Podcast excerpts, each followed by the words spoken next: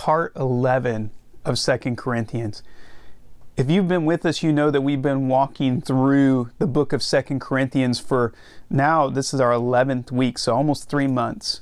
We'll be at least another month on this because we believe in teaching the Word of God. We believe in finding out exactly what God's Word is speaking to us.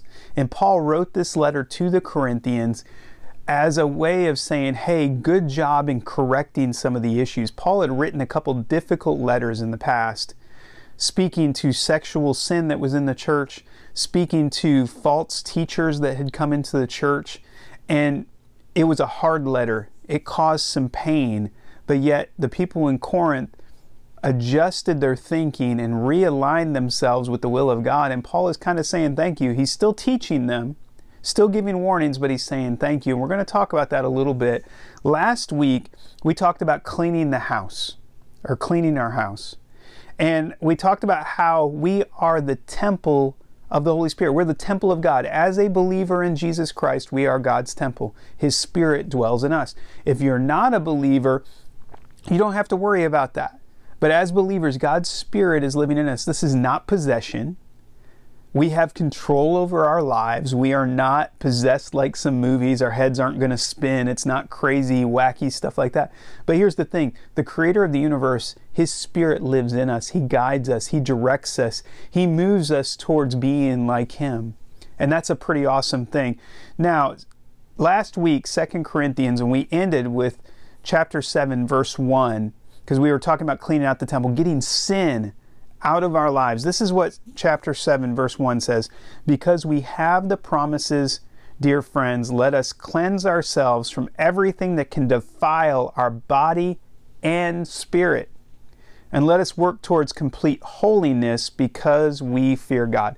Moving towards complete holiness. Holiness means being set apart. God is holy because he's set apart from sin.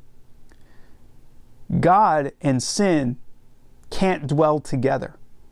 And as the temple of God, when we sin, we need God to forgive us of that sin and to clean it out of our lives. Now, God has a lot of grace and He knows that we still sin. And so it's up to us to work with God and to work with the Holy Spirit to get that sin out of our lives. That's cleaning house. We're not perfect, but we're moving towards that mark. We're moving towards that place. Some of us are closer than others to looking like Jesus. So we're going to kind of continue that conversation a little bit. And we're actually going to skip a few verses, but you'll get the understanding. We're going to skip over some of the verses where Paul's talking about Titus and the things that he was doing. And it, it's not really relevant to the message today and what I think Paul wants us to learn from this. But I want to look at verses 10 through 13 of chapter 7. For the kind of sorrow God wants us to experience leads us away from sin and results in salvation. There's no regret for that kind of sorrow. But worldly sorrow, which lacks repentance, results in spiritual death. Just see what this godly sorrow produces in you. Such earnestness, such concern to clear yourselves, such indignation, such alarm, such longing to see me, such zeal, and such readiness to, to punish wrong, you showed that you have done everything necessary to make things right. My purpose, then, was not to write about who did the wrong or who was wronged. I wrote to you so that in the sight of God you could see for yourselves how loyal you are to us. We have been greatly encouraged by this. So, remember, I told you Paul wrote some difficult letters that addressed, addressed sexual sin, addressed false prophets and, and, and pastors and ministers that were coming in that were building themselves up and not really preaching about, about Jesus, but they were preaching more about how great they were. And so they were saying bad things about Paul. Paul was very firm and even somewhat would some would say harsh in his letters to them and it produced sorrow in them. But it says it produced sorrow that led them away from their sin and towards salvation. That's godly sorrow. You know, when we're confronted with our sin, it should produce sorrow in our lives. But see, the other side, the worldly sorrow, it says it lacks repentance. And that's almost, I, I would say, even prideful anger. Like, how dare you point out sin to me? How dare you? You're a sinner. Why are you coming at me like this? And there's no repentance, and it says that that leads in spiritual death. I don't know about you, but I'm not fond of spiritual death. I want to be led towards holiness, towards relationship with God. So Paul was firm. So let me ask you this question How do you deal with things when you're confronted with your own sin? Whether it's by somebody like a pastor or a friend that confronts you with your sin, maybe it's the Holy Spirit you know, that's part of the job of the Holy Spirit is to bring conviction. The Word tells us that nobody comes to Jesus without the conviction of the Holy Spirit. He will convict us. That feeling that we sometimes talk about our conscience, sometimes that's the Holy Spirit speaking to us, like, you shouldn't do that. Well, buddy, you lingered a little too long looking at that girl as she walked by.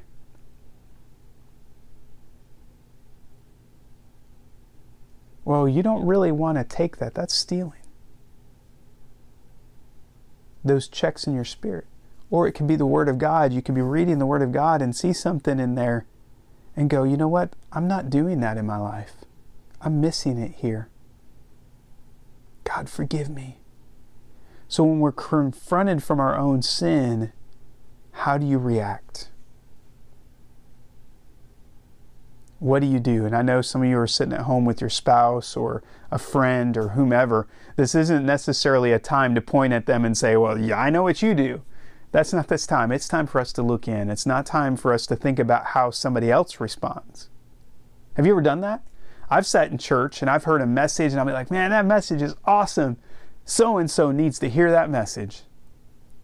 And never take care of it in my own life because I'm so self righteous and not dealing with what's inside of me, I'm thinking about what somebody else is doing. So, the first point today, if you take the time to download the notes or look at them on the screen, is uh, confrontation reveals our condition. Confrontation reveals our condition. So, what do I mean by that? So, if you're familiar with a dam, a dam holds like a river back and creates maybe a lake or whatever to kind of reduce flooding or there's a lot of reasons that they have dams or it could be there for to to produce electricity to let enough water flow through so it'll produce electricity but a, a dam holds back water well a dam has a considerable amount of pressure on it all the time what happens when the concrete in that dam begins to weaken and begins to crack you start to see water pouring through, squirting through. So when that happens, the people, the engineers, have to come in and repair that area or the dam is going to burst and it's going to flood the entire area. They had a dam burst in Michigan earlier this year, flooded a whole area, Midland, Michigan. Years ago, when Katrina hit New Orleans, the levees broke and water flooded so when there's this pressure on a dam, it reveals the weakness that's in that concrete over time. Or if you're in a boat, the pressure from the water can come through areas in a boat and reveal weakness. If you don't take care of those things, in a dam's case, it's going to flood the area. In a boat's place, it's going to allow water in and sink the boat. But both of those things need to be dealt with. It reveals our condition. So when we're under pressure, when we're confronted with our sin and we're under the pressure of the Holy Spirit in our lives, that conviction, it reveals the weak points in our lives. It reveals the sin in our lives. It reveals the greed, lust, inappropriate use of anger you know, anger in itself isn't sin, but what we do with it can be. Rage. You ever seen somebody that seems like they're so pent up with emotion and they get pressure on them and they just explode at everybody? Maybe you've been that person. You've got a lot going at work. Maybe your finances aren't going well. There's a lot of pressure at work. Um, maybe there's pressure in your home, things aren't going well, and all that pressure, and all of a sudden you start lashing out at every person that comes by you, and you don't mean it. They didn't do anything wrong, but you snap at them. That pressure reveals something that's inside of you. Reveals the condition of where you're at. Maybe you haven't slept well. Maybe you haven't prayed well and spent time with God and and and dealt with those things the right way. There's always going to be stress and pressure.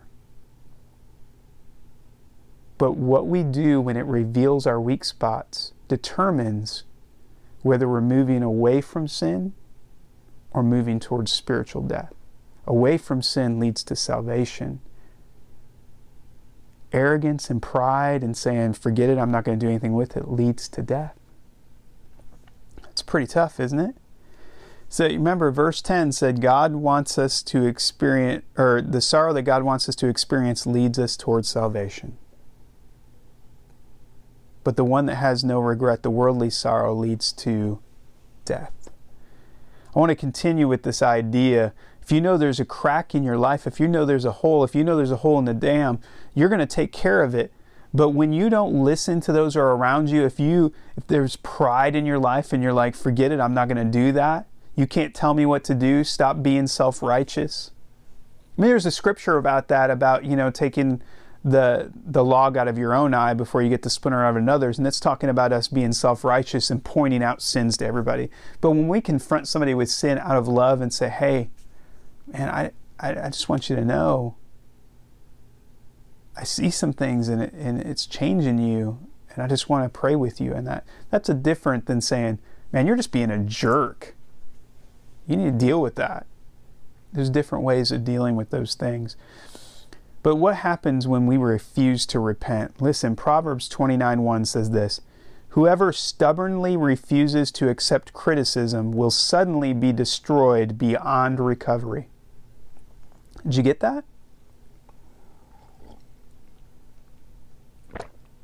Whoever stubbornly refuses to accept criticism will suddenly be destroyed beyond recovery. Nobody likes criticism. Nobody likes the pressure. Nobody likes to be told what they're doing wrong. We don't like it. But if we don't listen to it, if we don't hear what God's speaking to us in those moments, and we don't change a correct course, we're going to be destroyed. I don't know about you, but I don't really want the fierce anger of God to be turned on me. But you know, if we stand before God one day and we have ignored sin in our lives and we have just said, oh, well, God's forgiven me, I'm fine, but we've ignored sin in our lives, I have to think that God's going to, we're going to stand before Him and He's not going to be too happy. There is a lot of grace, a lot of grace through Jesus. We all sin. This is not what that's about. It's about our heart, the condition of our heart. Are we holding on to sin out of our own selfishness and pride? Or are we doing everything we can to live a life of holiness, to be set apart for God, dealing with sin as we find out about it, doing everything in our power to allow the Holy Spirit to cleanse our lives? That's really the difference. The grace of God is pretty awesome. See, that's where the flip side of this coin comes in. That's where, when we give our sins over to God, He will forgive us.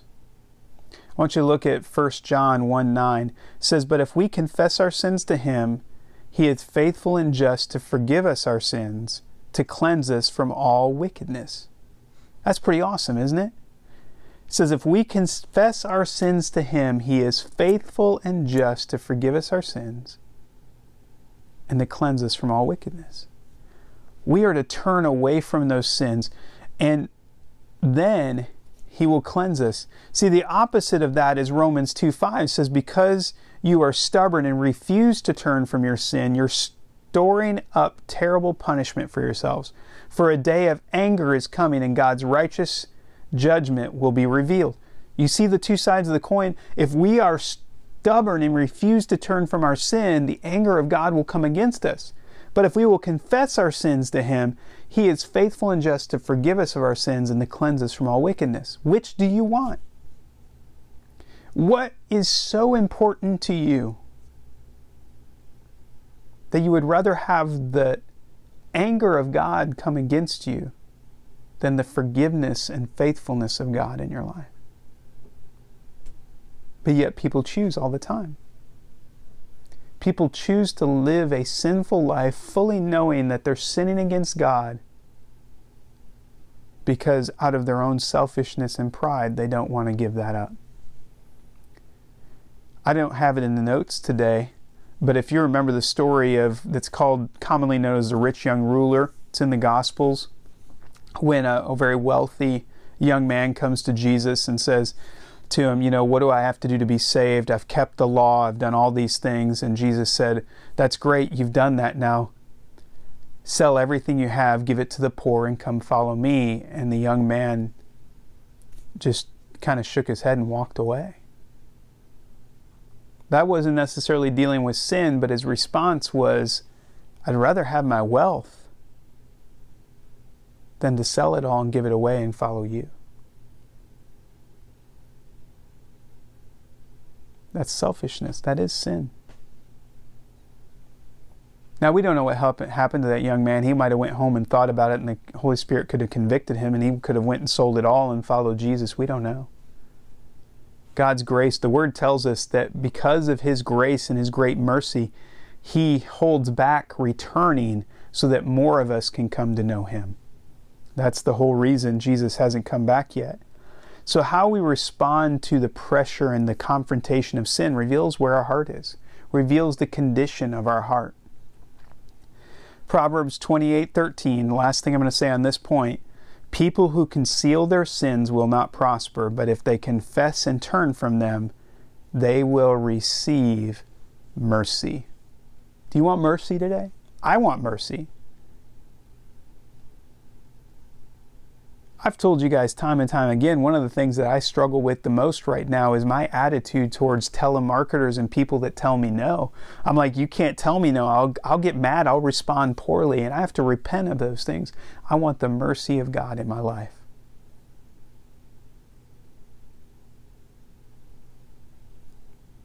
So, the second thing and the last thing today is confession brings healing. Confession brings healing. So we have that confrontation that reveals the cracks in our heart and our lives where things are getting through, where the enemy's getting through. Again, if they don't take care of the dam, it's going to burst and all is going to be lost. But if they take care of it, it heals that dam. And I know healing is kind of weird when you talk about it that way, but that's in essence what it's doing.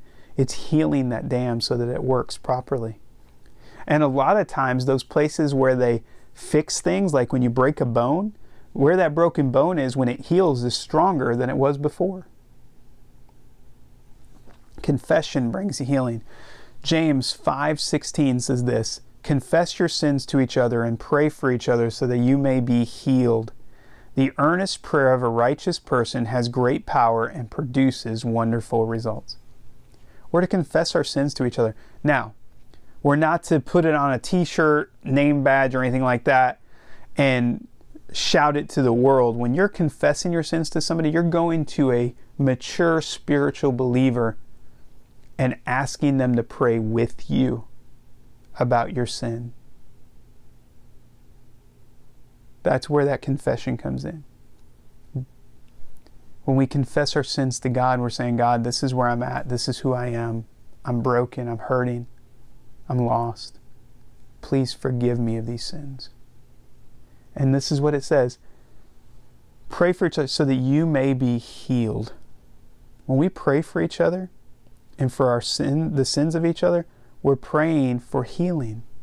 We're praying that God will heal that sin of their lives. Sins like cancer, and if it's not dealt with, it's going to spread throughout our lives. Or just like that cracked spot in the dam, when it bursts, it just goes everywhere. And the damage is much bigger than if they would deal with it right when they find the crack. No one likes to confess their sins. No one likes to admit they're broken or that they've sinned against God. It brings us sorrow, but it's that sorrow that leads to salvation. Now, I'm going to bring a word of caution. Some people like to confess their sins like it's their identity. It's like every week they have a new list of sins and it becomes a little bit of who they are. That's not what we need. We're not confessing to get attention. We're confessing to get forgiveness towards salvation. That's our motivation is we want to become more like Jesus. And if there's sin in our lives, we're not like Jesus and we need to confess it and become more like him, to move towards him. That's our goal today. That sorrow brings joy, it brings salvation, it brings peace with God. Have you ever held something in and tried to hide it from somebody? And you try to hide it, and the longer you try to hide it, the more you have to either lie or avoid or all those things. And the longer you hide it, the worse it gets. And it just builds and builds and builds until either one, you finally confess it, but it's harder to deal with because the crack's gotten so big, or everything burst and it's just out there. That pressure inside you just slowly eats away.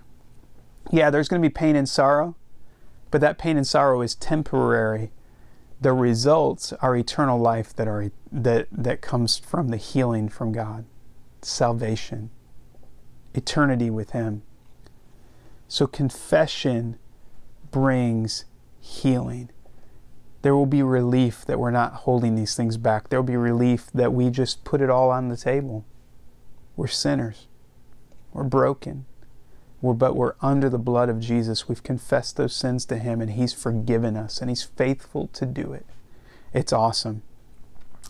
Look at Paul's words in 2 Corinthians 11 through 13, the last part of, of this. It says, just, just see what God's what godly sorrow produces in you such earnestness, such concern to clear yourselves, such indignation, such alarm, such longing to see me. Paul is talking to them about how they responded to his letter such zeal, such readiness to punish wrong.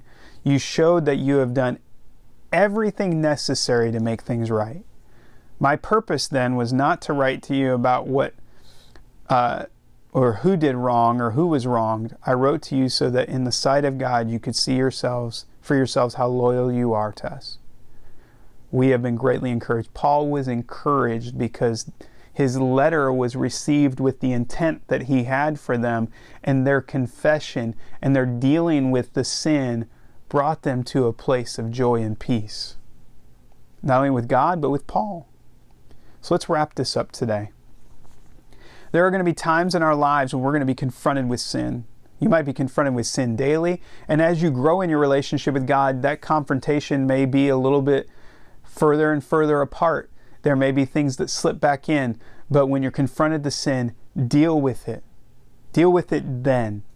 Don't let it grow. Don't let it come to a place where it finally explodes, but deal with it right then. It will be much easier to deal with immediately than it would be down the road. If we're stubborn and refuse to repent, then we're going to deal with the wrath of God. Nobody wants that. I don't think anybody here can stand up to God. Nobody wants to deal with the wrath of God. This isn't a hellfire and brimstone message, turn or burn or anything like that, but it's true. Those things are true. That if we don't turn from our sin and repent and turn towards Him, our eternity is not going to be good or pleasant. It's not going to be a party in hell with our friends, despite what ACDC says. I know I dated myself a little bit, but there are a few people on here that'll know what I'm talking about.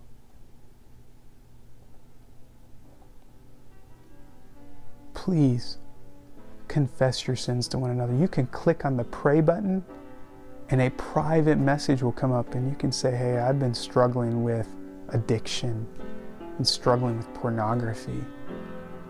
I've been you can put in the blanks. Will you pray with me? And as hard as that is, and as painful as that is, it leads to healing. That's what I want. I'm not here to scare you into heaven. I'm here to reveal to you that there's a way to get there through the blood of Jesus Christ, and it starts with our confession. It starts with us realizing that there are cracks in our lives and we need to deal with it. And if you're a believer, those cracks can still show up and we need to deal with it. But you already know that God will forgive you and save you. You're not, look, we're not 20 years ago, you came to church and everybody expected you to be perfect. It was terrible. We're not putting on a show. None of us are perfect. Confess your sins. Right now, I want you to take a minute. If there's something you need to confess, confess it. Before God, before maybe somebody that you've wronged. If you can't get to them right now, make a note that you're going to do it later. But don't let a moment slip by. I'm praying right now that the Holy Spirit's conviction upon your life, that feeling, that restlessness that's inside, that's just saying, man, I wish this guy would shut up and stop talking about this because it's making me really uncomfortable. Don't let the enemy win. Don't flip this off just because I'm at prayer time, but allow what's happening in your life and what the Holy Spirit's doing inside of you right now to draw you closer to Him. That's all He wants. He doesn't want to make you feel like you're a beaten down dog.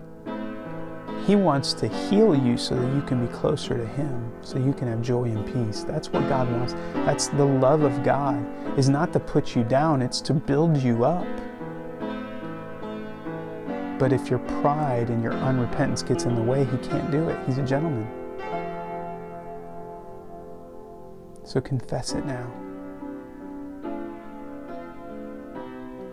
I'll give you just a few seconds to pray.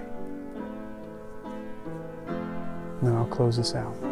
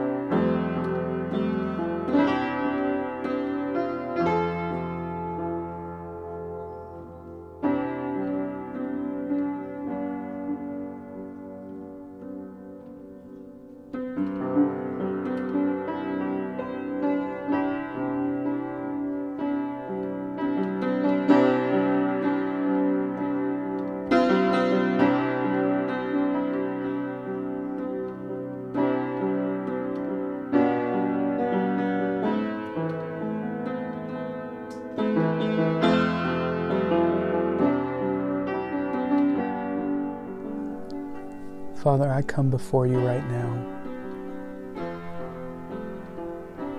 And I pray that you would take the sins that's in our lives, that you would wipe them away, that you'd fix those cracks in our heart. Lord, that you would forgive us of anger, rage, bitterness, lust, malice, foul language, sexual sin pride, or that you would take those out of our lives, that you would rip that cancer out of our lives, and that you would heal our hearts today. Lord, make us more like you, Jesus. Fill us with your Holy Spirit, I pray. We thank you for your healing touch. We thank you that you love us that much. And Lord, I pray right now for those that haven't confessed their sins, for those that are that are resisting this, Lord, I pray that you make them so uncomfortable through the Holy Spirit that they have no choice but to turn to you. Lord, we love you and thank you. And we ask all these things in Jesus' name. Amen. Feel free to continue to pray. Feel free to continue to talk to those of us on the chat that are praying with you. I want to say thank you again for joining us today.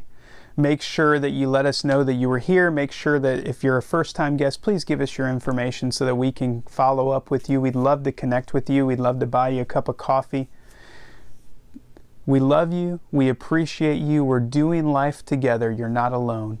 We'll see you next week. Bye.